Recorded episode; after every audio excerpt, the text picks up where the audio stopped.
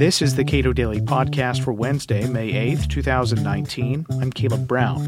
The maximum pressure the U.S. hopes to impose on Iran is causing some problems for U.S. allies.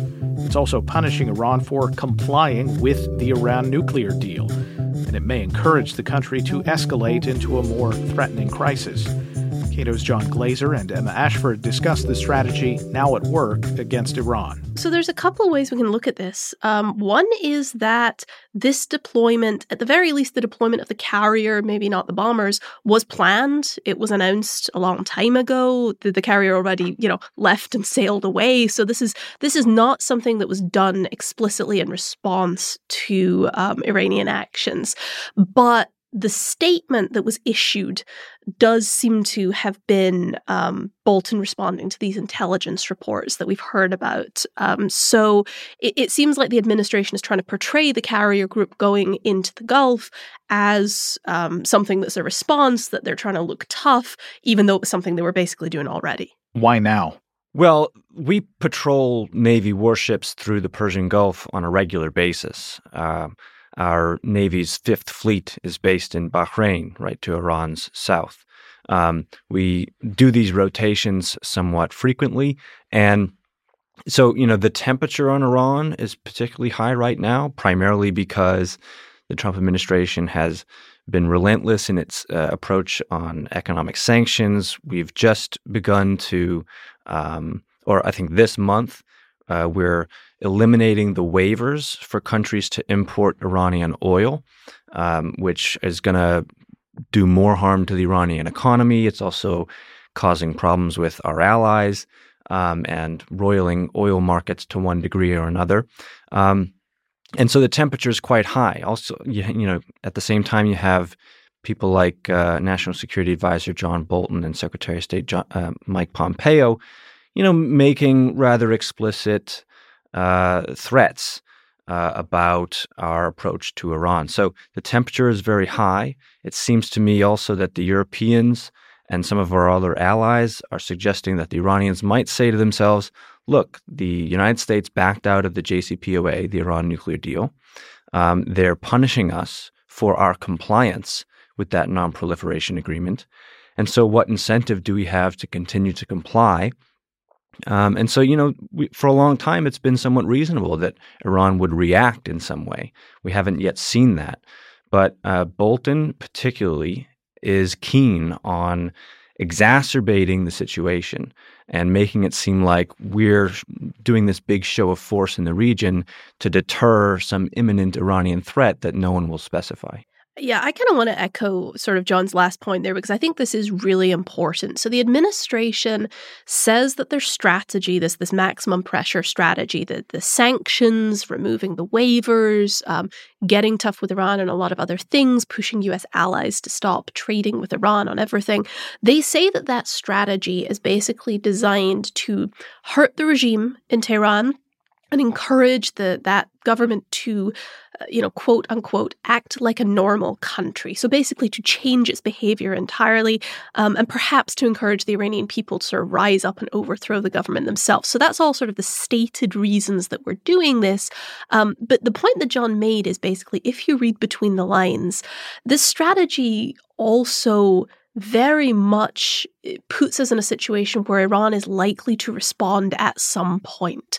And that will escalate things that could push a US response. And so, for some people inside the administration, and I'm thinking particularly of John Bolton here, um, they may actually be pushing Iran to try and, and cause an escalation and try and cause a crisis. And one way to think about that is how silly the notion of patrolling a Navy uh, warship in the Persian Gulf, to, to claim that that is uh, serving a deterrent, serving as a deterrent to Iranian actions, uh, is rather silly to me. Uh, our deterrent efforts in, towards Iran seem somewhat overdetermined. We have long encircled Iran with U.S. ground forces um, all throughout the region. As I said, we have a powerful naval presence in the Persian Gulf. We are close allies with Iran's two most vociferous regional adversaries, Israel and Saudi Arabia.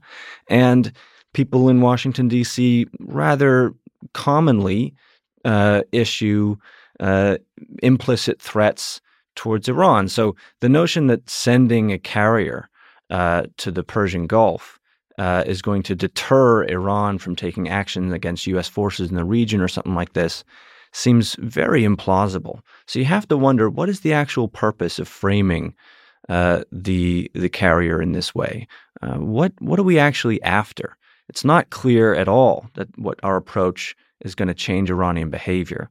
Um, and I think it depends on who you ask inside the administration what the purpose of our Iran policy even is. What do people like Mike Pompeo and John Bolton expect to actually get out of this uh, policy and sort of ratcheting up pressure? It's not clear. And, and I think, like John said, it, it depends who you ask inside the administration. We've been ratcheting up the pressure on Iran. Um, I don't even want to say slowly because it's been quite dramatic ever since the president withdrew from the JCPOA over a year ago. Um, and so that has been primarily in the sanctions sphere um, and sort of pushing back against US allies that want to continue trading with Iran. Um, but it does appear now that they're actually also stepping up the military, um, not necessarily the military presence in the region, but they're portraying that presence as designed to sort of deter Iran, push back against Iran. So this is a, militarization of the situation in a way that I find quite disturbing. Um, and if you you're looking at sort of what does the administration want out of this, um, you could at least I think make a case that the sanctions policy had a, a diplomatic um, solution, right? Maybe the Iranians would say, hey, we want to negotiate something. I think it's pretty unlikely, but it could have happened. Um, the military aspects of this, the, that's not at all the same. That there's really no potential here that the, you know, sending in a carrier group, talking more about military options against Iran, there's really no potential that that ends in a, in a way that is good for anybody.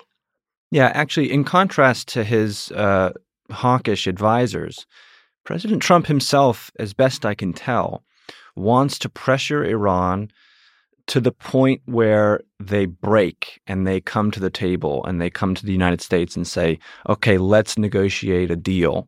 And given that we're under the, all this pressure, we'll make concessions beyond what we made for the JCPOA. Um, he believes that that might happen. I think it's extremely unlikely. But I think it's also worth just zooming out for a bit First of all, how similar does this current approach to Iran look to uh, past administrations, the kind of policy that Trump uh, roundly criticized during the campaign? Um, and even more, I think specifically, are Americans made safer or more prosperous by this obsessive and often reckless focus on Iran? Um, it's a it's a third rate military power in a distant region. Uh, we don't need to have the forward presence in the Middle East that we've had for a long time. We've seen how this kind of escalatory policy can get us into a lot of trouble uh, in in Iraq and, and Syria and elsewhere. And so, why are we in, why are we doing this? It's clearly not to prevent Iran from becoming a nuclear weapons power because they already agreed to those terms under the JCPOA and actually continue to this day to comply with it. So, so what is this obsessive focus on Iran, and is it actually making the United States safer? I think that's a really hard case to make. That that the answer is yes. John Glaser is Director of Foreign Policy Studies at the Cato Institute. Emma Ashford is a Research Fellow at the Cato Institute. Subscribe to the Cato Daily Podcast wherever you get your podcasts and follow us on Twitter at Cato Podcast.